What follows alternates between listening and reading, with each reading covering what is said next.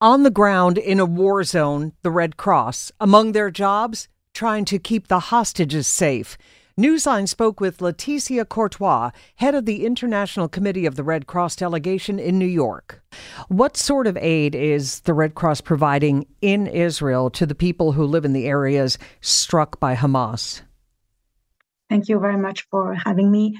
Um, the situation is rather catastrophic, and uh, we have seen levels of people uh, killed and uh, um, destructions of uh, of infrastructures, of houses uh, that we've never seen before. And uh, we've been really from the onset calling the parties, warring parties, to to comply with their obligation under international humanitarian law, to release the hostages immediately, and to clarify um, the fate of people missing as well. So we've been really putting our uh, attention uh, to uh, supporting uh, that particular uh, fight. But at the same time, we're also trying to bring in uh, humanitarian assistance into Gaza. It's extremely complicated right now. There are no humanitarian pauses. There's no access of humanitarian assistance.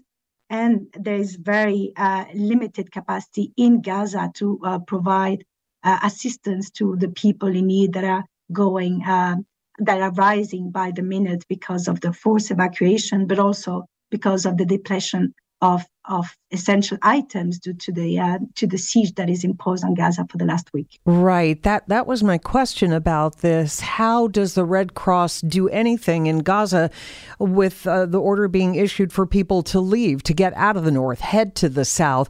Uh, uh is the Red Cross able to do its job there?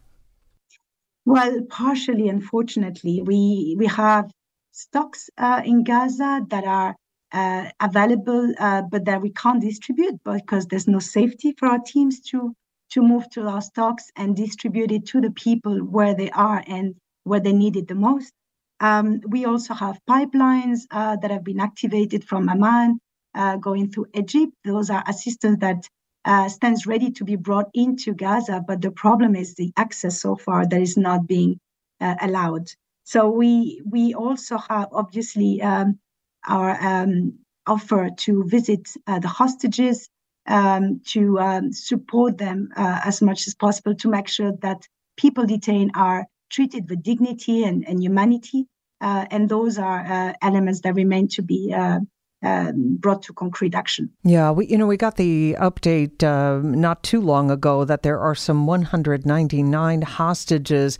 When you ask uh, for help in making sure that those hostages are okay, that they are being treated okay, have you gotten any sort of response, any sort of indication about where they are or how they are?